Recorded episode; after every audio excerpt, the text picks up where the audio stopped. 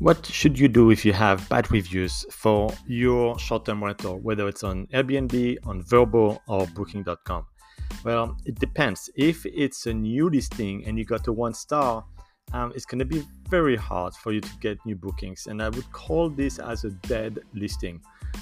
Would you want to book a place that has 1 star out of 5 or out of 10? Of course not, and pretty much nobody is going to do that unless you are extremely cheap. So if you have very few reviews and you have low ratings, like 1 out of 5, 3 out of 10, that's bad.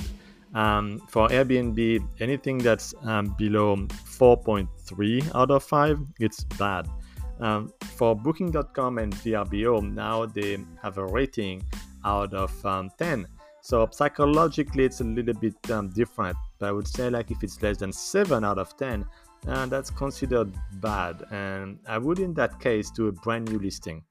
If you're connected to a property management software, it's quite easy for Airbnb and Booking.com. For Vrbo, it's a little bit more tricky, and you would have to contact your property management software to do the switch.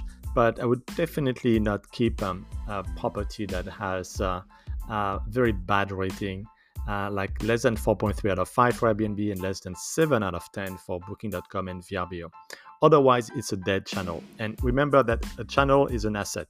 So you don't want to lose assets. You want to make sure that your listings are all live on all those three main channels.